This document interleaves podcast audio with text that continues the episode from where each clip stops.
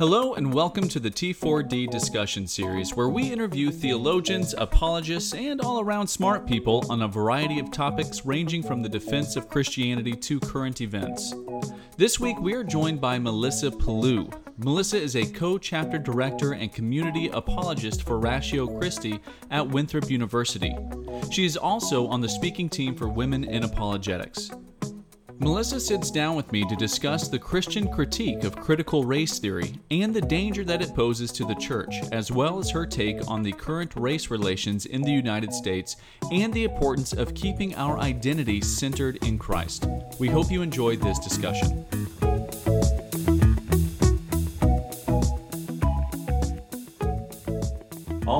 Well, Melissa, thank you again. I know I already thanked you before the episode actually started, but thank you so much for joining us. This is uh, this is really exciting for me, and I'm so happy that uh, I was able to get you on. So thank you so much. I'm so happy to be here with you. Awesome, awesome. Well, can you give uh, give us a little bit of a background of of who you are, um, how you got into apologetics specifically, and I think most importantly, I need to know the story behind the picture of you and Ravi Zacharias. I think uh, that's an important thing that I need to I need to understand to know. Okay, we'll I'll get there for sure. Um, so I'm Melissa Pellew. Um, my husband, Dad, and I live in Rock Hill, South Carolina. It's a suburb outside of Charlotte, um, so we're just about 20 minutes um, outside of Charlotte. We are a part of Ratio Christi Campus Apologetics Ministry, where we are um, doing apologetics evangelism on the campus here in, in town uh, at Winthrop University. So we are we live just right near the campus, and we're able to minister to the students. And um, as far as how we got into apologetics, um, you know, when I got saved, um, I did not have a church background.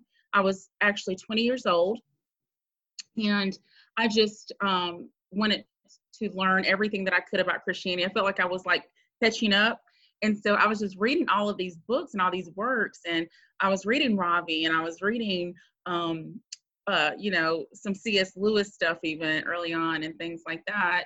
Started taking as many classes as I could, and um, I I didn't realize that I was studying apologetics at the time. and I didn't realize that it was actual discipline. And then um, me and my husband met, and he was um, into uh, very much into um, scientific apologetics. Mm. And so he kind of explained to me, like, oh, yeah, this is apologetics, what you're doing and what you're studying.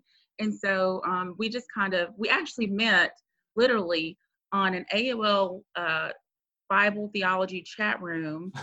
Um, and and literally there were atheists that were coming into the room constantly, wow. just trolls and, and like starting problems and throwing out objections and things. And so we would be engaging them all the time. And so me and my husband met in a tag team debate with an atheist in a chat room online. That's amazing. That's too Literally. cool.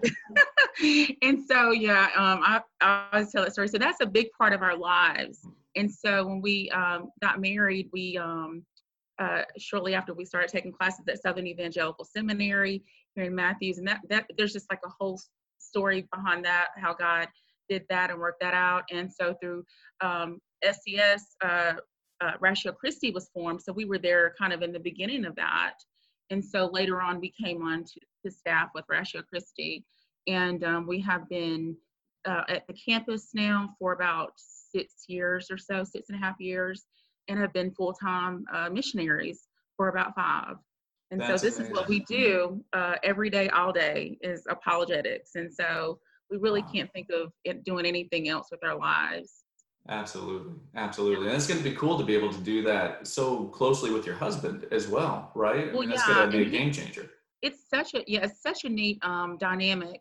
And my husband actually was raised in Utah, and okay. his, his family was Mormon, and so his family came out of Mormonism when he was young, mm. and so his parents um, were very much uh, interested in the whole Mormon Christian debate and that apologetics perspective. Mm-hmm. And so that was kind of his background as what, you know, in terms of how he um, got started. So we just kind of, it, God just in his sovereign wisdom and, and he just put us together. Um, and so it's very, um, been very neat journey to now be able to pour into students and to skeptics on campus and and you know in the community as well we don't just focus just on the campus um, we've done a lot of things a lot of pro-life outreach and um, pro-life sidewalk counseling for years.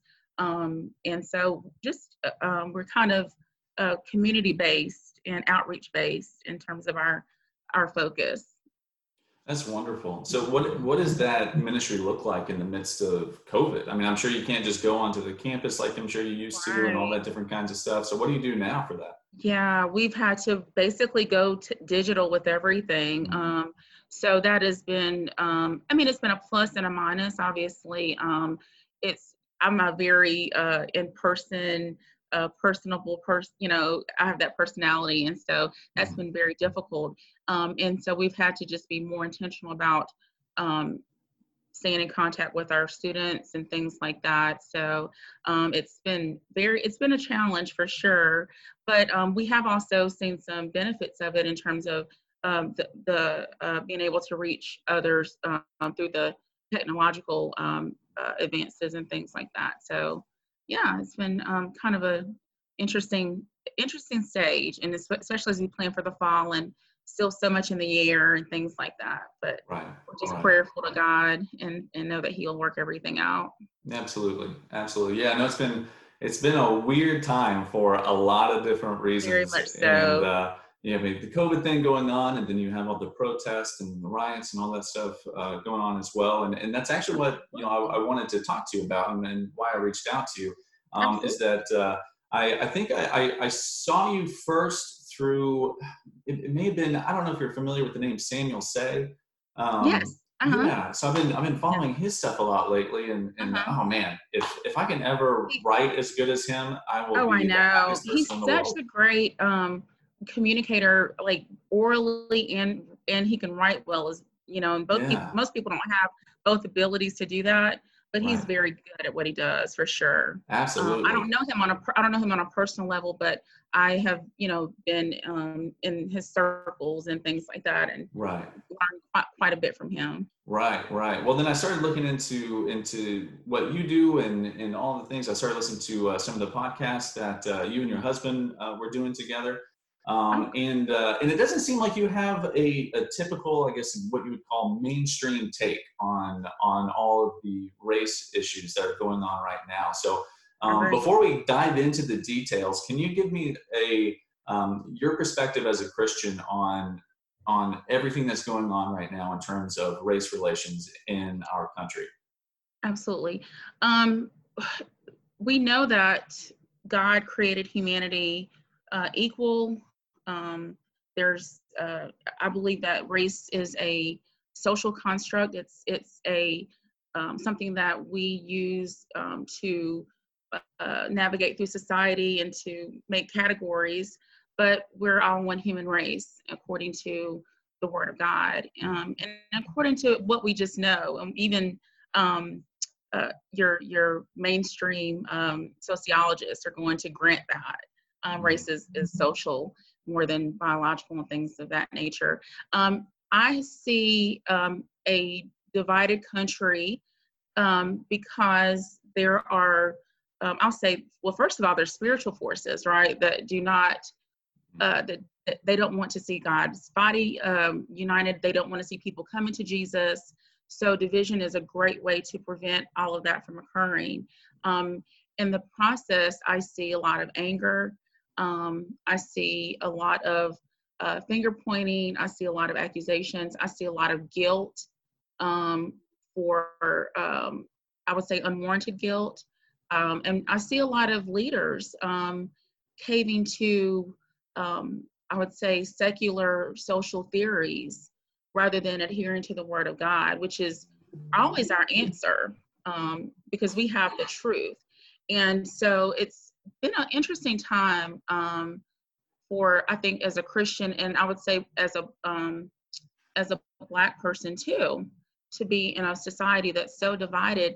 When um, my family for instance um, is interracial um, my husband's caucasian and then we have a daughter a seven year old daughter um, who's obviously biracial and my network of friends our ministry partners those who support our ministry, the people who I labor with and minister with on, on a daily basis, and who are my support system and my friends and my fellow church members. We're all of all different ethnicities and backgrounds and cultures. So um, I have had a, um, so as I see the country divided, it really concerns me. Um, and then when you see Christians kind of uh, veering toward the, the worldly um, type of thinking as far as those divisions as well and, and buying into that, that's really bothered me quite a bit. Yeah. So what what are those I guess worldly divisions that you see, um, and, and I guess what is the what do you think is the the worldly narrative that's kind of driving this division? yeah, the world, yeah, the worldly narrative I would say is that, uh, and and I mean if we want to, we can we can frame it in a in a name, and if I could in a terminology, um, your terms like uh, your uh, uh things such as white fragility, um, critical race theory, mm-hmm. um, things of that nature, um, uh, whiteness, um, uh, uh, your kind of woke theology, um, things of that nature. Mm-hmm. So the worldly perspective is that uh, we're we're divided um, as a racially we're divided into groups, oppressor groups and oppressed groups, and that our identity is found primarily in that that our identity is mm-hmm. our our racial uh, our racial group mm-hmm. and that group wherever that group lands on the power s- structure scale culturally which is um, very subjective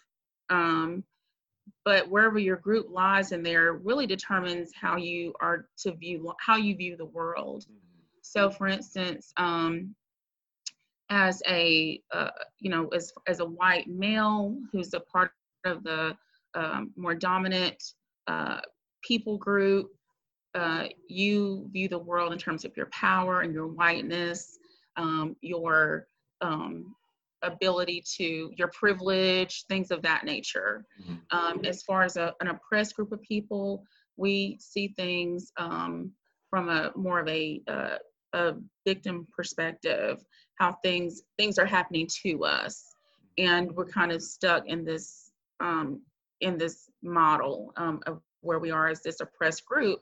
And so um, and also the idea that we as an oppressed group meaning black people um, i would say indigenous people that kind of name that kind of thing we have been so infected by white culture that that's how we view the world and that we uh, need to basically be liberated from that way of thinking. And that involves everything from, I mean, everything in culture, you know, even our religion and Christianity, things like that. We need to rethink how we're viewing the world, our moral guidelines, um, if we're, you know, moral ob- objectivity, things of that nature. And so, um, without like going into like a whole bunch of technical stuff, that's kind of um, the broad way of looking at it.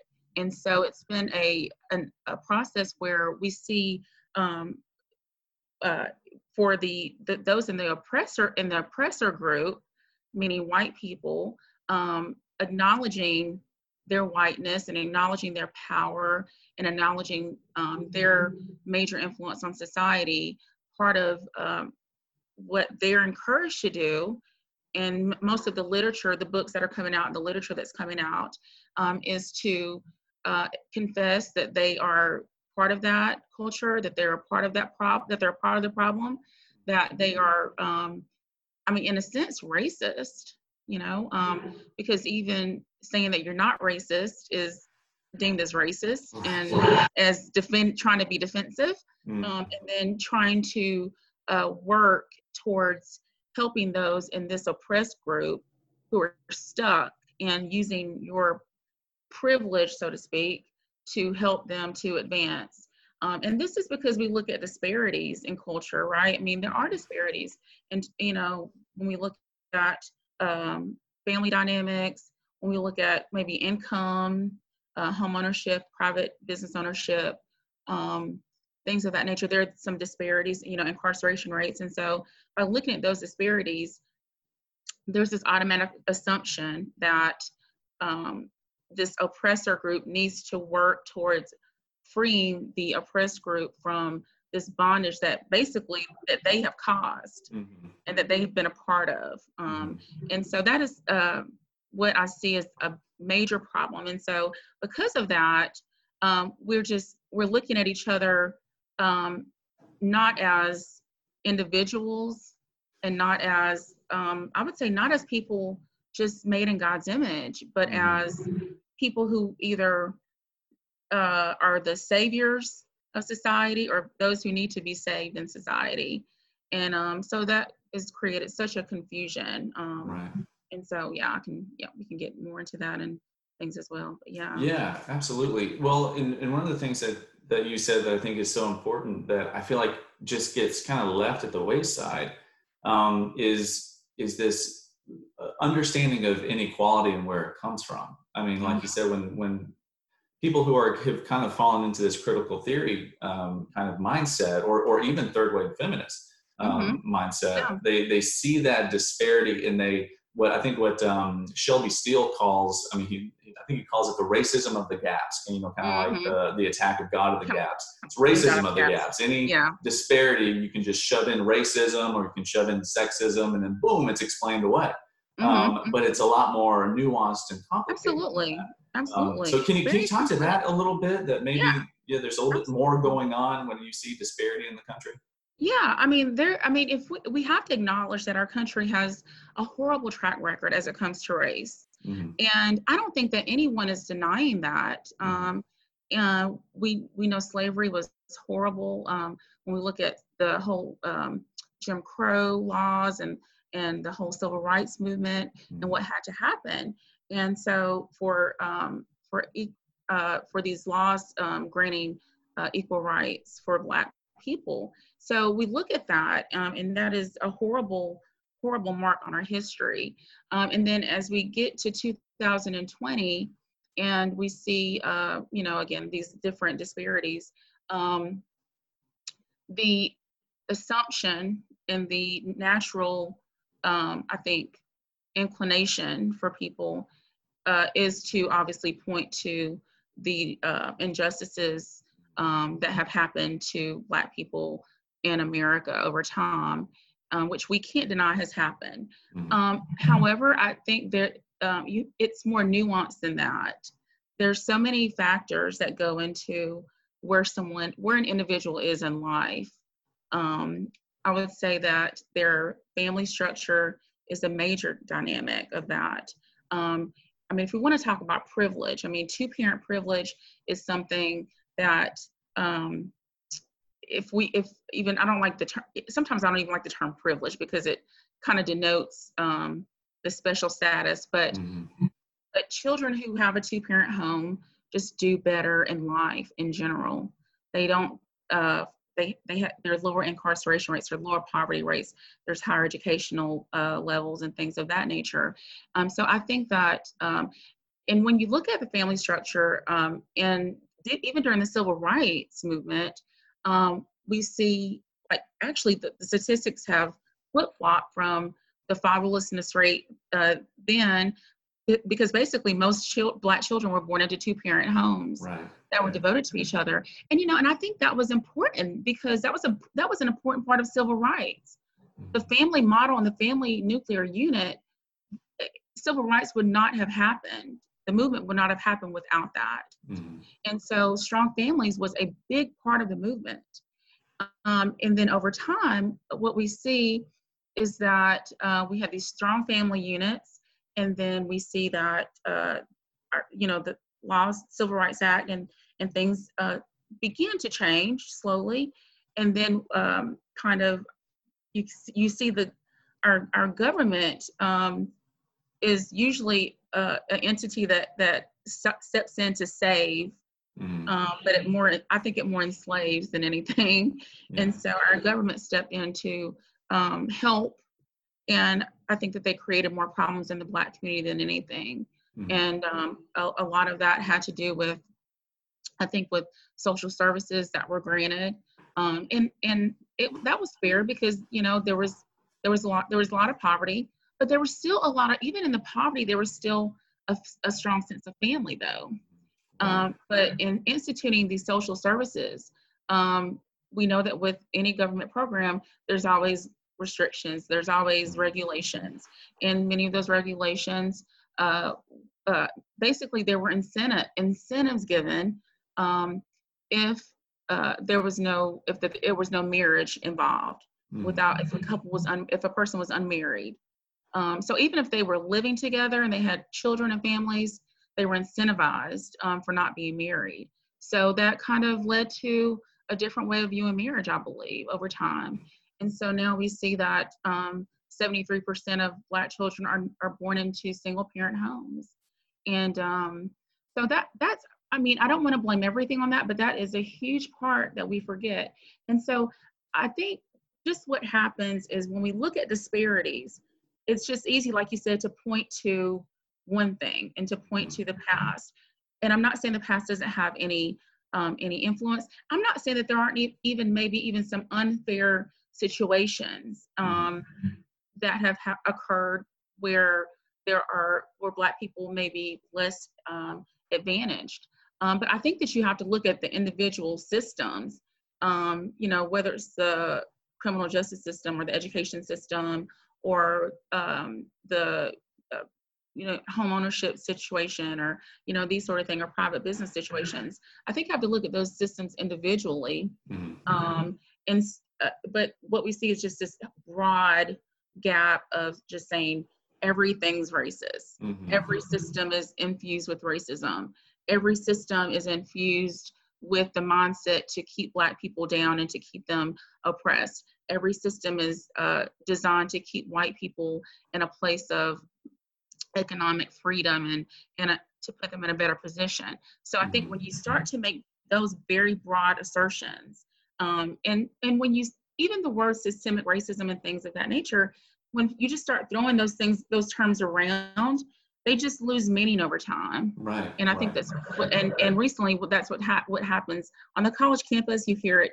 on a daily, consistent, constant basis. Mm-hmm. And sometimes, you know, I say, well, what do you mean by that? You know, and they give their kind of definition of, you know, these institutions are keeping people down and um, keeping people in these disparities and things of that nature. But it's just a, a situation where, you know, we know even as apologists that um, people uh, don't think through issues all the time very well. And so it's just, again, it's very easy just to throw things into this one gap. So that's even when I'm talking about systemic racism, I tell people, I mean, there could be, and, and, but you have to, you need to look at specific policies and situations and things of that nature, you know, for that to be, um, you know, to, to look at that if you want to make any reform or anything of that nature.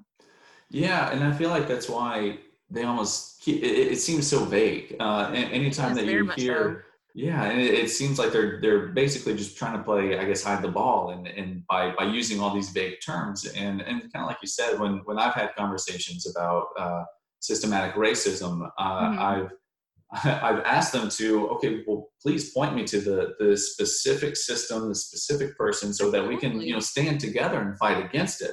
But when you do that, there's not really anything there, right. uh, and they don't right. really know how to answer that particular charge. Right. Um, and what will happen is if and you and I've even in conversations people will say, well, if you don't hold to systemic racism, then I'm not even going to talk to you about race. Right, and then I'm like, well, okay, well, I don't even know what you mean by that. Mm-hmm. Um, and then so what if I don't hold if I don't hold to that? I mean, mm-hmm. why can't we still talk about race, you know, mm-hmm. and things of that nature? So well, yeah. with with that, with with the kind of the shutting down of conversation, that kind of leads to my next question. Um, I mm-hmm. saw recently you you uh, put a post kind of talking about this and talking about how it's a, it's an attack on, on Western culture and Western society and Christianity. Um, and I would like to touch on both of those, especially the second portion of that. But first, can you explain what you mean by, by how this, I guess, critical race theory is an attack on, on Western culture? Absolutely, because again, when you're looking at um, oppress, oppressor and oppressed groups, um, a lot of it, it's not just um, social structures and social mm-hmm. systems and institutions, you're also dealing with ideology. Mm-hmm. And I think that's the problem is that people, even well meaning people, even Christian people who buy into some of this, they don't realize that we're not just there. The whole movement is not about just changing systems and reform and policy reform and police reform. It's not just about that. It's about also reforming ideology and how we think. Mm-hmm.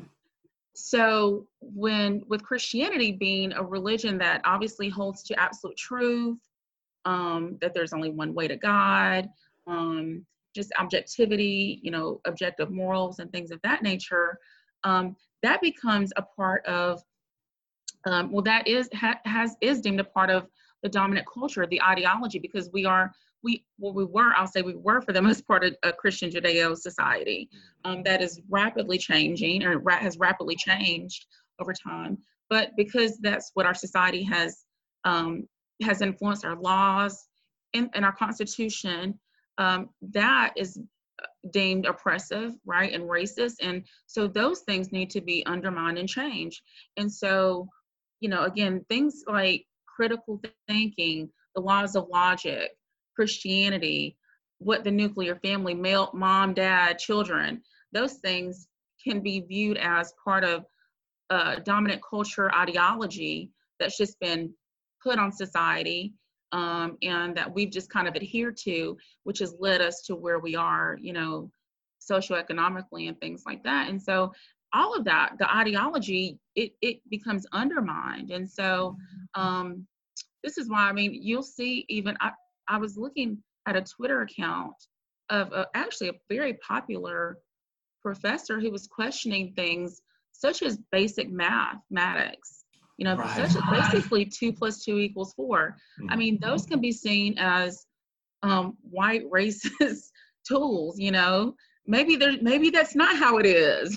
so, um, it you quit. You have to. You really um, with with the whole movement, with the whole social justice and everything, and with changing ideology of the society. I mean, it's, you're talking about totally revolutionizing a society in order to make because the the goal is to make to create equal outcomes for people for individuals so that you don't see these disparities mm-hmm. um, so in doing that you just uh, it it would require a revolution of society you know not just changing a policy here and a policy there um, and so the uh, so all that is undermined with the family religion all that and so and i'll say this um, maybe probably your your average social justice warrior um, doesn't get that.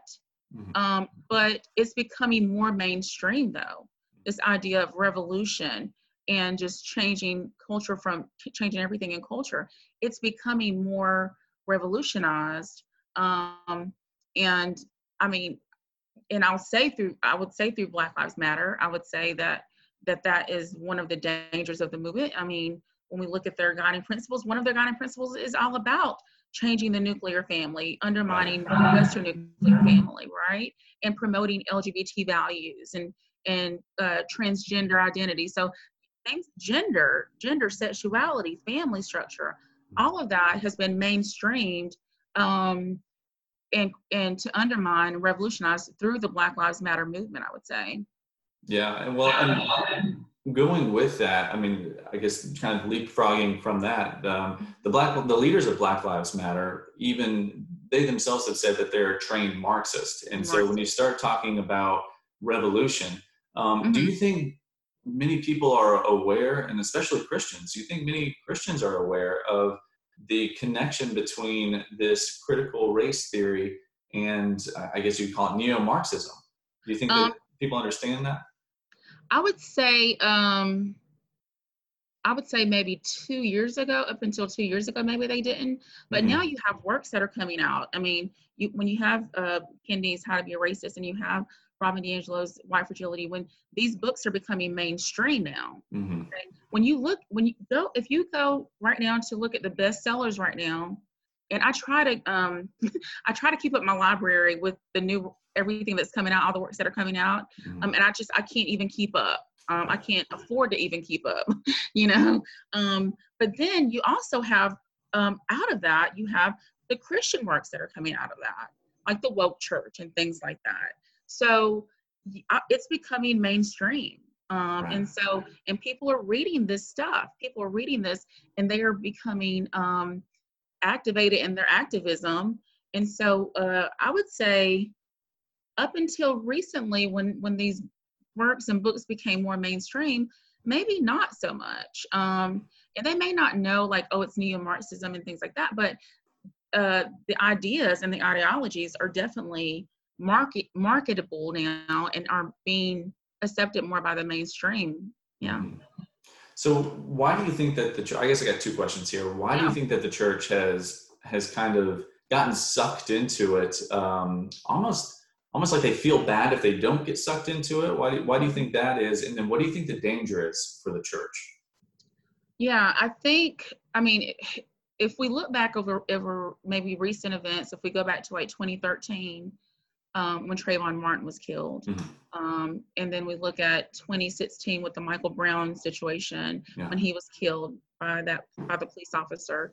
I mean, and then currently, obviously, and then there's been a few other uh, police shootings of black unarmed men uh, and since and then but most recently you know with, with george floyd and um, and then you have arbery Armory, um, the arbery excuse me um, i think what has happened is that the church um, because of the past i mean the church there are the church there had there has been racism mm-hmm. that has been sanctioned in the church in the past i right. would say right. and so we we see that we see that with um, with churches that did not allow black members and did not allow black leadership and things of that nature um, so as those churches have reformed over the years and have become more you know have have denounced those things and and moved past that i still think that there's a, a tendency to uh, overcompensate for the for the past. And mm-hmm. so um, and also i mean and, and you and we see this on social media all the time. Anytime there's something an event like this that happens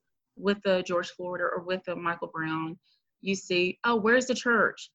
Oh the church is silent the church mm-hmm. oh i don't hear nothing you know i mean i see that all the time oh i don't see y'all saying nothing i see y'all talking about abortion but i don't see y'all talking about this and so and so there's a um and so there's it's almost like this pressured response and sometimes a very early pressured response to these mm-hmm. things and to these incidences. And so I would say that, that it's a combination of that. Um, I would say some some guilt from the past, overcompensation for that, as well as just pressure from society to respond. And so um, instead of just um, uh, you know, and then in in in there's this idea even in some of my conversations when with Christians um, and you, they say, oh, just saying that um, we're created in God's image and that we're there's no male, no Jew, no Greek, no Gentile in Christ, that we're all one in Jesus and that we're one body and that we're, we're equal in his eyes and that we um, are, are a body that can be together and be, uh, you know, diverse and things like that. That's just not enough. Mm-hmm. And so you hear that mindset that that there that's not enough and so i think there's response and so and then when leaders start responding and making statements and then books start coming out it just creates a, a lot of um, it can create groupthink and things of that nature um, and so the dangers of that um, i mean is it's you know being uh, separate i mean leading not leading people to jesus to the answer but keeping people in this cycle of um, the cycle of works of, of social justice and things of that nature. Right. And um, so, I mean, and I can get into that, the dangers of that, because what happens with, you know, when you become, when one under, understands all the stuff we were kind of talking about earlier with the oppressor class and oppressed class and the dominant culture and all these things, um, and one comes to know that um, through what's technically called liberatory consciousness or what we would call woke in our modern slang or modern te- terminology. When one becomes woke, um, they're activated to social justice, um, to right the wrongs, and to basically create this class where there's this society where there's no oppression at all. And so mm-hmm. um, within Christianity, the the problem with that is it's there's multiple problems with it, but I would say it um, th- with social justice, there's no um, it's there's no because we're talking about revolution there's no guideline standards there's no parameters um, it's just do something change things so for instance when we see violence and things at these protests or riots i mean people will say oh that's just isolated incidents you know or you know and things of that nature Well, no, it's not isolated incidents. It's when you're when you are activated and you're angry and you're in um, revolution mode and there's no there's no guideline set why not burn people's stuff Yeah. why not tear down buildings and you know things of that nature so with the christian however we obviously have a standard right? We have a we have a guidebook the scriptures the bible that gives us parameters for what we do. We don't destroy property. We don't we respect our neighbors. We love our neighbors as ourselves and things of that nature. So we have very clear guidelines from from scripture. And so um, that's just some of the dangers I think you can get caught up in. Um, and then just with the social justice, I mean, just getting caught up in this work of of uh, of um, unoppre- unoppressing society, and that being your focus, right? And just getting caught in that cycle over and over to a point to where um, uh, and and you find with this with social justice with the th- with the theory and things like that, there's really no end to it. Like you're always there's always reforming that needs to be done. Mhm. so there's always work that you're doing. And um, there's no rest in that. It's, it's very works based and so that's very antithetical to the gospel so i don't i so these when christians when pastors and christians when we go that route we um, yeah we we lead ourselves and others away from the truth of scripture and the rest and the, of christ and the gospel of jesus Right. Mhm. Yeah, and you mentioned something that that I guess worries me too. That there is no end to it, and I think one of the problems that I see coming down the future, or coming down the pike, I guess, for the country and, and for the church, is that, um, and it touches on another point that we made, is that if you're just claiming that there's this boogeyman out there, and you're not allowed to talk about the the potential that the boogeyman may not really be there or may not be as big as he actually is, then you're Mhm. just you're you're fighting a ghost and when you're doing that um you, you never know when you're done fighting the ghost because No. because you're you're fighting something that's not based in in reality or or even Or factual just, um, statistics that you yeah. can look at yeah obje- objectivity right right absolutely. yeah yeah and so i even saw that um i think i uh I saw that you put a post of your your husband getting flack for having a um, uh, uh, a thin blue line flag in our gym Right. Yeah. And so even Yeah. with, uh, I mean, what it was Harvard professor Roland Fryer, who, who who's a liberal. Um, Mhm. You know, he made a study that there's no disparity between um, uh, cop shooting unarmed black men or cops shooting unarmed white men, hmm but that those statistics like that are just thrown out the window and not cared about. And so when you're dealing with people who who don't care about those things, and do I guess my question is, do you think that there is people are putting too much emphasis on how they feel or or what they feel is happening, and just leaving facts and statistics and all that out of it? hmm Yeah, I mean, it's like you said. Yeah, when you look at the statistics on cop shootings and and white men who have been shot, I mean, I I fo- I mean, I follow um, these events, you know, and I see um, instances that that occur, um, and so yeah, when but remember, too, well, one of the things too with with with this whole woke theology, critical race theory, things like that is this idea of lived experience. Mm, and mm, so what lived experience is is is knowledge um gained um maybe real it's like real knowledge sort of I've, I've heard them say real knowledge that's gained through the lived experiences of, of oppression. Mhm. so um okay so you have statistics and things but then you have the lived experience of someone who is oppressed right? Um and so what happened what happens is then your experiences are, are viewed through the lens of oppression. Mhm. so just so think of that. Um if if my experiences are viewed through the lens of oppression i'm going to see a lot of racism on a Mhm. daily basis right? I'm going to even go back to things that happened in my past and think wow i didn't think about that when that unjust thing happened to me. Or when i should have gotten this raise and i should have got this that was because of oppression. That was because of racism. Um so yeah so that becomes the uh that become that trumps everything right? And Mhm. so um yeah so every objectivity is thrown out the window and this is why you know we have to be careful too. I mean, even as Christians, because we want to weep with those who weep. Scripture mm-hmm. tells us that too. We want to be compassionate. You know, and I'll tell you, when I literally when I saw that video of George Floyd being killed, I mean, I couldn't sleep for days. I mean, it just it because it I saw that video. We saw someone being that was so unjust. That was so inhumane. And we literally saw someone being killed before our eyes.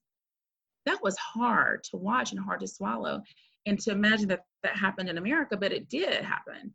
Um, and so, uh, and some, you know, someone even told, you know, I was thinking of uh, one of my um, so psychology friends was saying she brought out a good, very good point about that with that video, or with any police shooting, with any because now that we have cell phones, mm-hmm. and now that we we have video and we can watch it as many times as we want and share it in as many times as we want.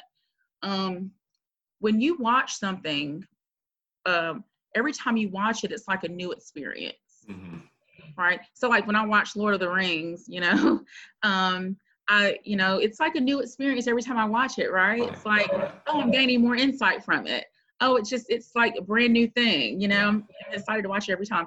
And so it's kind of the same thing with these tragedies and with these videos and with these recordings. When you watch it over, it's like a new experience.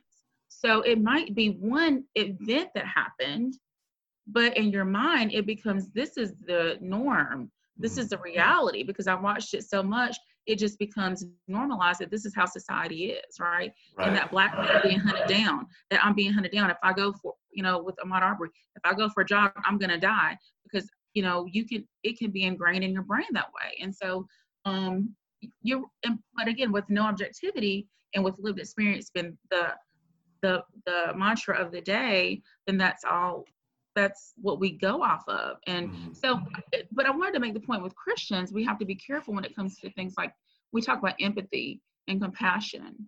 Um let's see how do i want to say this in a way that's that's biblical but that's also that people understand the the some of the the problem how far you can take an extreme. Yes we're to listen. Yes we're to be we're to be slow to speak uh, or uh, quick to slow, yeah, slow, quick to hear, slow to speak, and things of that nature. We want to listen to people's experiences. That mm-hmm. hey, that's how we even share the gospel with people, right? Um, for most part, is listening to people and their and their lives and their experiences and things. Yeah. And form, and that's how we form relationships with people. Um, the the idea, though, even with white fragility and things like that, um, is that as a white person, for instance, you, you your job is to listen right? Your job is to listen to me as an oppressed person and to listen to what I have to say and to listen to my experiences and to affirm me in those experiences um, and things of that nature. Um, and so we just have to be, I, I think that's, we, that's great, but we just have to be very careful with that, how far we take mm-hmm. that. Um, because lived experience can't you, I mean, you can experience things again that you're um, interpreting through the lens of oppression that may not be that at all mm-hmm. you know like you could have you know you run into some if you have a bad experience in a store or with you know an employee in a store it may not be that it's may not be because they're they're white and you're black mm-hmm. it may be that they just had a very bad day it may be that they their parent just passed away it could be anything of that nature mm-hmm. um so and th- there are some very clear instances where you can point to, oh, this was, you know, these are clear instances of racism. You know, I'm not saying anything is wrong with, you know, with sharing that. We should, you know, so people are are aware of what's going on, because it is it's we're sinful. It's in society. It's not, mm-hmm. you know, and it's and I got I have a newsflash. It's not going to end right. until right. racism is not going to end until Jesus Christ comes back mm-hmm. and the earth is rid of sin.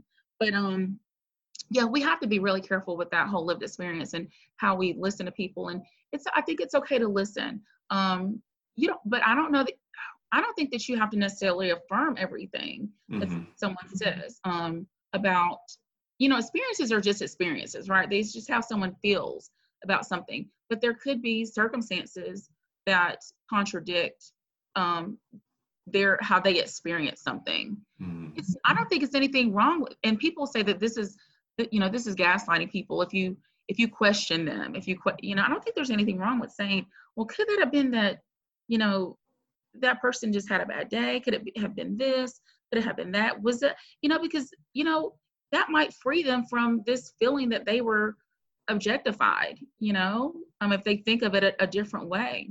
Mm-hmm. So, yeah. Well, kind of going back in the conversation just for a second, and you touched on it already a little bit. The the topic of white guilt, I think, has has really just kind of washed over the whole mm-hmm. country and and, and again the church, like you said. Mm-hmm. Um, and, uh, and and I wanted to see if you could talk on the on I guess how it relates to the biblical view of of sin because it seems like it's trying to put put on this class based guilt, which is again it's a that's a Marxist ideology. Um, Absolutely, I mean, you, saw that in the Soviet Union, and and I was listening to actually I, it was either I believe it was Thomas Sowell um, speak on the dangers of that. Um, it, it, may have been Larry Elder actually, but. Um, yeah. So can you can you speak on on the the topic of white guilt and and how it relates um, I, I guess to, uh, or I guess maybe where that stands biblically. that makes yeah, sense. Yeah, yeah, yeah, good. Yeah. So with the idea of white guilt, um, so with white fragility, white guilt, these sort of these sort of th- phenomenons, I mean, literally, um, it's it what you're what what you're encouraged to do is to, is to look inside and to um, uh, discover the racism within you, mm-hmm. right? Mm-hmm. Um, because technically is there you know?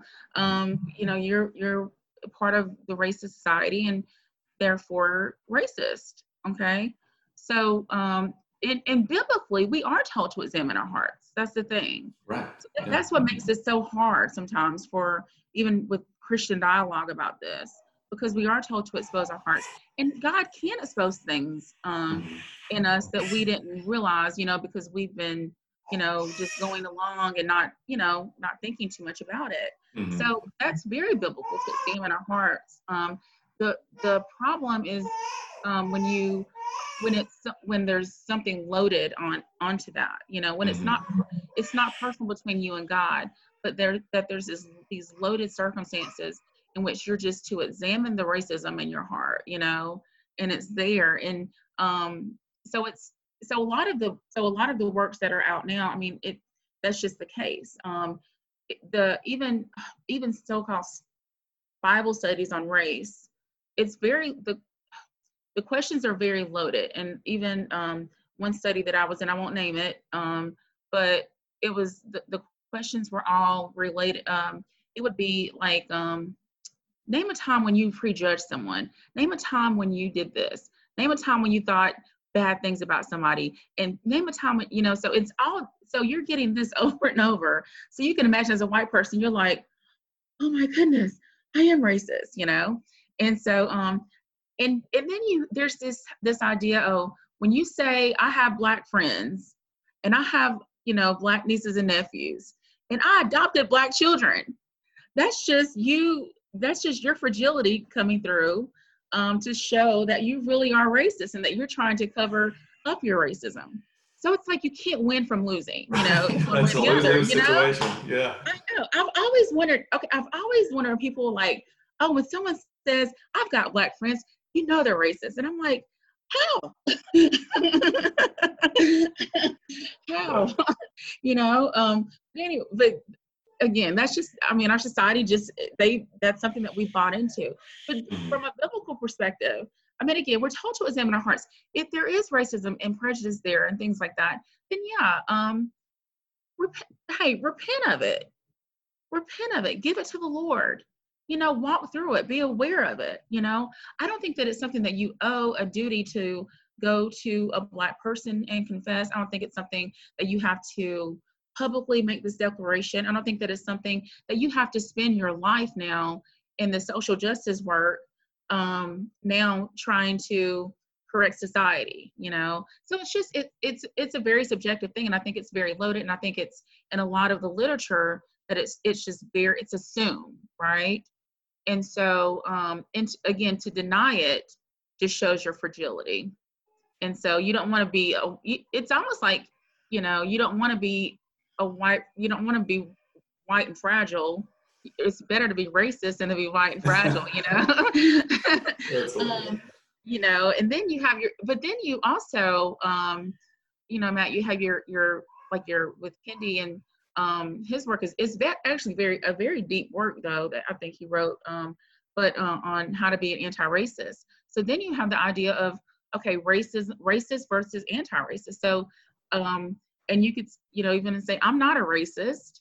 Okay, but are you anti-racist? Are you actively fighting for justice and, and to end racism and oppression in society?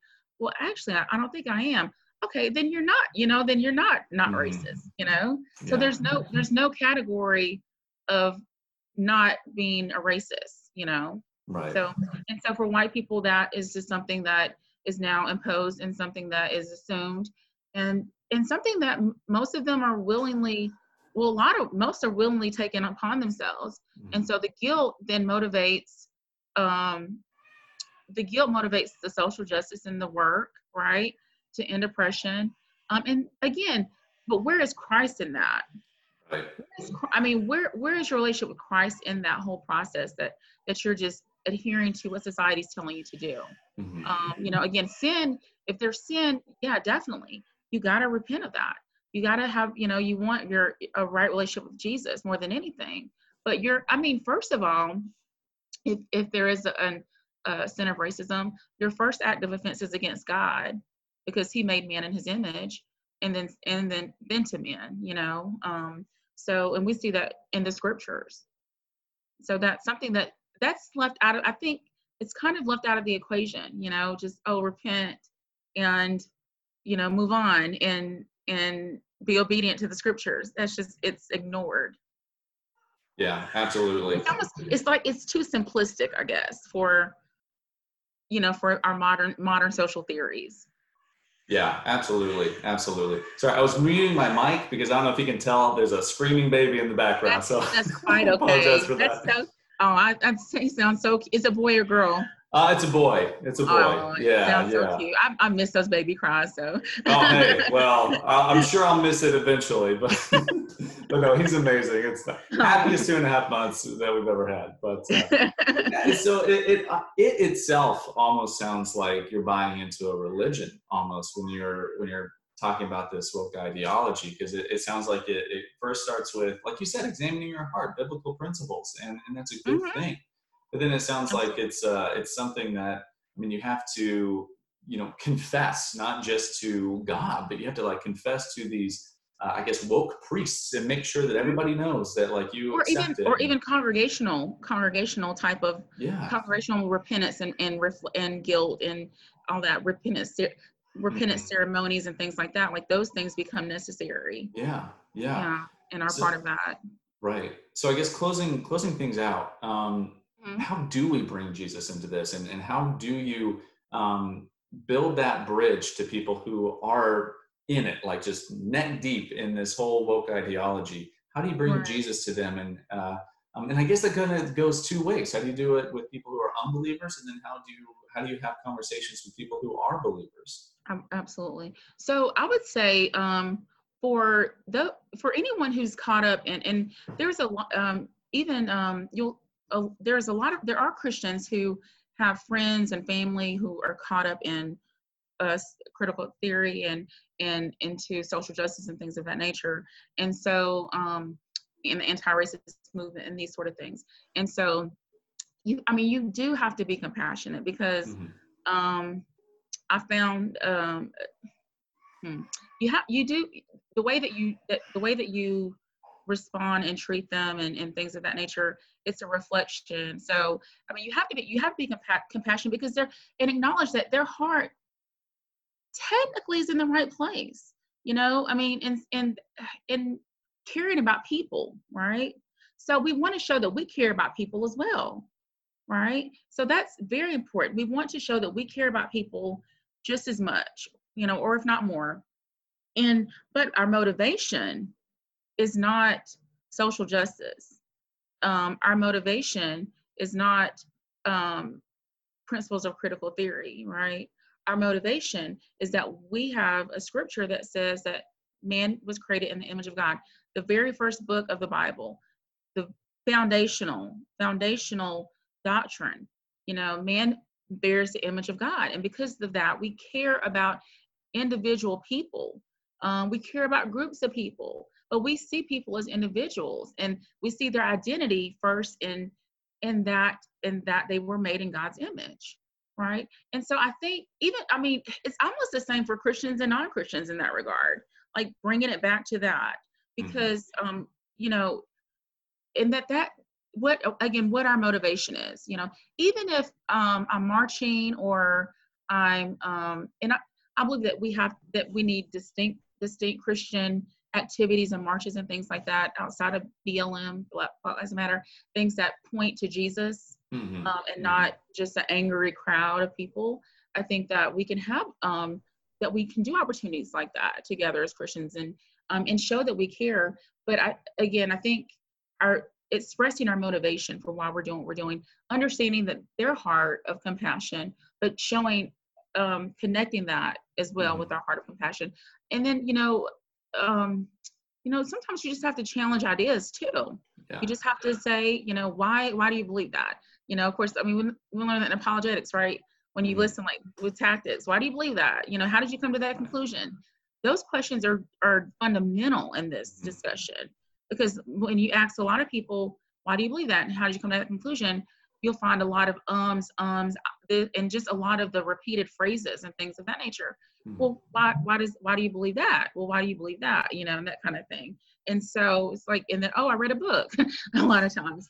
Um, and so i think just asking those kind of questions having i mean having the discussions expressing our motivation is in christ pointing people to him. And you know when we look at racial unity you know and i look at the scriptures and you know even in revelation the book of revelation Mhm. when um i mean the bible i mean in terms of revolutionary in terms of race and putting in people being unified the bible is like the handbook when you look at it Yeah. you know and so pointing people to the bible and those passages that um, are um, the, the inspired word of god are so important and that, that oh we already have the answer when i look at the book of revelation and when john is um, john has this this re- revelation and he's uh, at the isle of patmos and he, god gives him a glimpse into the end times and he sees the throne and all of these people of all these different tribes and nations and tongues and they're singing one song and glory to jesus. I think that um, that god gave us that image for a reason because he wants us to he wants his body is unified. His body is gonna his his real body is unified regardless of race regardless of status regardless of occupation and, and education and all of these things. And i think um, if we get back to that and if we express that god's heart for that um, that that's so important to people. Mhm. um, and i you know and so th- this world there's just there's no answers in these theories. It's just an ongoing cycle of work right and Mhm. guilt and it never ends and we can show people that in jesus christ you know he, that he died for us Mhm. and that we're saved when, when we're saved when we're in him when we're secure in jesus christ when our sins are covered that it's a once for all activity and that there's no work right? Um we were not saved by works but it was by grace that we were saved. And so it re- explaining grace and what grace means.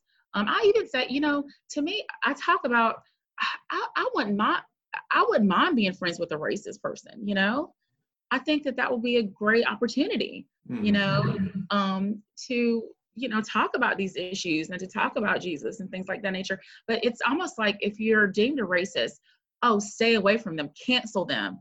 They're Right. you know they need to lose their job they need to be out of society they need to be um, ostracized they need to be put on blast they need to go their videos need to go viral you know? Not oh let's talk to them. Let's win them. Let's not hate them you know? So i think that those ideas too um, of showing compassion to even the racists you know? Because in christ so so were, would we be you know or worse you know? I think about my own sin you know? So i think pointing showing our own sin and that racism is not the unforgivable unpardonable sin.